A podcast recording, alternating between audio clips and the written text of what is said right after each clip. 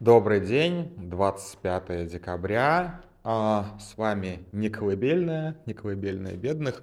А, всех с Рождеством. И вот у нас такой своеобразный а, рождественский подарок. Навальный нашелся. Навальный нашелся в поселке Харп и К3.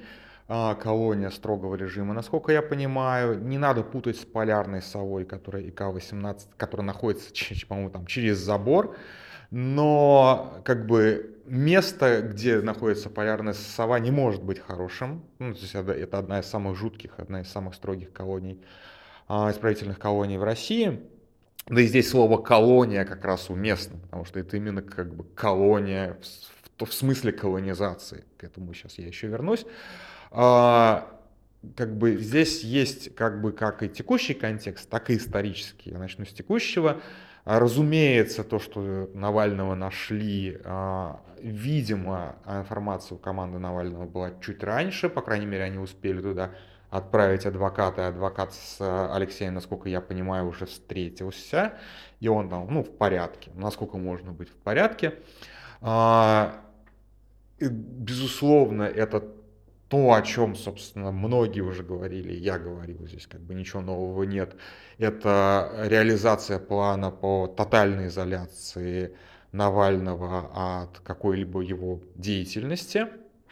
А, и здесь совершенно ясно, то есть как бы и а, новый э, суд, и новый приговор, и то, что приговор именно к строгому режиму, а, ой, извините, к особому режиму, конечно же, у него. А, и а, то, что его держали, собственно, в старой колонии в Владимирской области и не отправляли до даты объявления выборов, это все как бы укладывается в одну простую задачу – не дать Навальному говорить.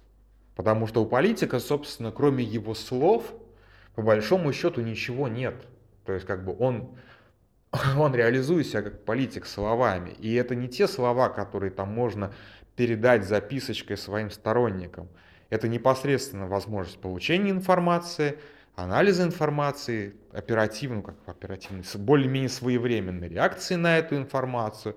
Ну, то есть это все как бы, это то, что составляет, собственно, профессию политика. Политика можно посадить, но политика невозможно, как бы, политик если он перестает быть политиком, то это его только собственное решение. Как вот, например, ну, там, у нас есть несколько примеров, когда люди, номинально оставаясь политиками, де-факто ими быть переставали. Но вот Навального как бы изолируют именно для того, чтобы он перестал быть политиком принудительно. В этом, собственно, замысел. А, в этом плане поселок Харп подходит почти идеально.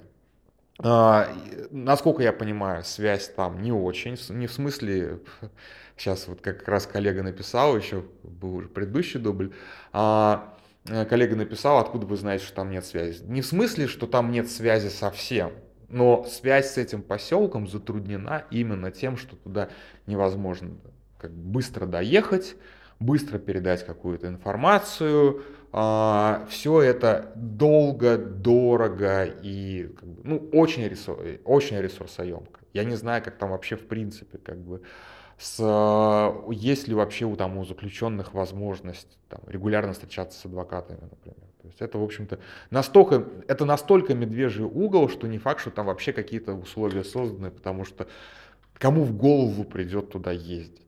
То есть это реально такая жопа мира, такой конец географии, насколько это вообще возможно. И как, собственно, получилось это, как получилось эта жопа мира, как получилось это конец географии. Опять же, немножечко сужу здесь по Википедии, извините, потому что не, не было смысла, э, не было смысла, господи, не было времени нормально вчитаться. Но, насколько я понимаю, поселок Харп – это остаток одного из самых идиотских, одного из самых безумных сталинских, таких поздних сталинских проектов, трансполярная магистраль. А, замысел трансполярной магистрали был в чем? Что давайте построим такую железную дорогу, которая вот будет в силу того, что шарик круглый, земля круглая, она будет чуть короче, и мы ее вот протянем по самому-самому крайнему северу. И таким образом она у нас будет как бы а, вдалеке от границы, по совершенно неосвоенным территориям, заодно эти территории освоим. Разумеется, это можно было сделать только, а, такую дорогу можно было построить только исключительно а, принудительным трудом, рабским трудом, трудом заключенных, и именно так, в принципе, это и делалось. То есть, естественно, это, был, это была гигантская гулаговская стройка, а, но ну, а в чем было безумие, собственно, проекта? Безумие проекта в том, что там, кроме того, что это Заполярье, там вечная мерзлота, а строить на вечной мерзлоте по тогдашним технологиям, да, в общем, и по нынешним технологиям, на самом деле, проблематично, мягко говоря, проблематично. Ну, то есть, как бы, особенно вот поезда, там же им, как бы, для железной дороги нужна насыпь, вот это вот все, большие там земляные работы. А, все это рассыпается просто. Ты, как бы, построил, на, как бы через пару недель у тебя все это поплыло куда-то. То есть это надо постоянно латать, ремонтировать и так далее. Рельсы просто уплывают. И, естественно, поскольку это абсолютно неосвоенная территория, там нет ни мостов через реки, ни каких-то там, ну там даже там, горы уральские надо проходить каким-то образом. То есть ничего невозможно привести туда, то есть нет как бы стройматериалов, ничего нет. То есть как бы ты все с нуля, как вот как на Марс должен засылать. Каждую посылку, как, как, как, как каждый рельс, каждый там гвоздь, каждую как бы каждое ведро щебня буквально тебе нужно засылать как на Марс. Это безумно дорого. Это не оправдывалось даже даже в условиях рабского труда это невозможно было оправдать. И, разумеется, когда Сталин умер, Э, этот проект ну, потихонечку прикрыли. Там часть, э, то, что успели построить, оно до сих пор в эксплуатации. Собственно, до Харпа идет железная дорога. насколько я понимаю, там она и заканчивается. А, дальше она уже не идет. Э, не успели построить, слава богу. Вот. Второй такой безумный проект был сталинский, тоже позднесталинский. Это а, этот, как его, прости господи, тоннель а, под Охотским морем в Сахалин, на Сахалин. Ну, то есть, причем недавно буквально, то есть до войны, э, реанимацию этого проекта обсуждали всерьез. Ну, то есть давайте до, за, до, закончим великие и абсолютно бессмысленные идиотские сталинские стройки. Ну, давайте. Как бы, да, и вот сейчас, да, э, слава богу, не заговаривает про трансполярную полярную магистраль, потому что это абсолютно, как бы, это это безумие, когда ты действительно руководишь страной по глобусу, не понимая, как на самом деле там что устроено. Так вот, проект закрыли, но ГУЛАГ-то остался. А чё? А, а, а, а, да, да. А в общем, а колонии-то зачем закрывать? Ну вот есть зэки, они ходят, там лес валят. А, кто их жалобы будет слушать? И насколько я понял, опять же, по, Вики, извините, не это не, не успел сильнее как бы вчитаться. А, сам поселок официально нач, начался в 61 году. То есть вот как бы примерно с 53 по 61 год непонятно, что там было, но, видимо, Гулаговский пункт, он как был, так и оставался. Только просто в 61 году официально признали существование такого вот поселка Харп.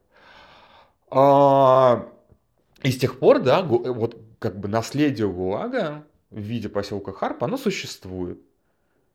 А, и таких на самом деле поселков, таких вот, то есть, э, чтобы вы понимали, в, в этом Харпе больше ничего нет.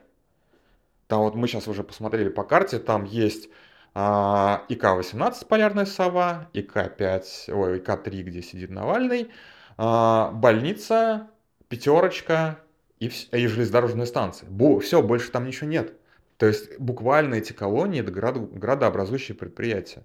Если эти колонии закрываются, то, соответственно, поселок Харп ликвидируется, он нахрен там не нужен. Там никакой другой экономической жизни нет. Это вот самое худшее, это буквально, это если кто-то помнит третий чужой, то это вот просто колония для того, чтобы ссылать туда зэков. Не для того, чтобы вести какую-то экономическую деятельность, а именно для того, чтобы вот с глаз долой, подальше, подальше от цивилизации. И таких на самом деле поселков до хрена.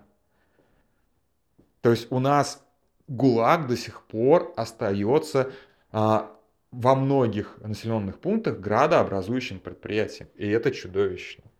И это чудовищно. И, конечно же, вот как бы, если говорить некой прекрасной России будущего, то одна из первых задач, которую мы должны себе поставить, это ликвидация ГУЛАГа и его наследия. Вот как говорят, что при Ельцине была свобода и демократия, Ельцин вообще не думал о том, что надо ликвидировать ГУЛАГ. А надо ликвидировать ГУЛАГ. То есть когда, буквально, когда мы придем к власти, а, к МПКВ, безусловно, нужно разрушить к чертовой бабушке Лубянку, ну там что-то оставить для музея.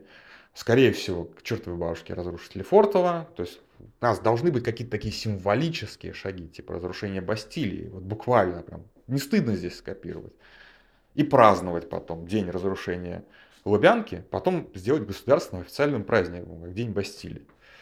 А, и, соответственно, окончательно, полностью, 100% стереть ГУЛАГ с российской карты. Просто ликвидировать к чертовой бабушке это сталинское наследие. И я надеюсь, что Навальный живым, здоровым выйдет из всех этих ужасных а, мест э, заключения, злоключения, и до него не так сложно будет донести эту мысль, что ГУЛАГ должен быть разрушен. А, на этом я с вами прощаюсь и надеюсь, до вечера. Пока.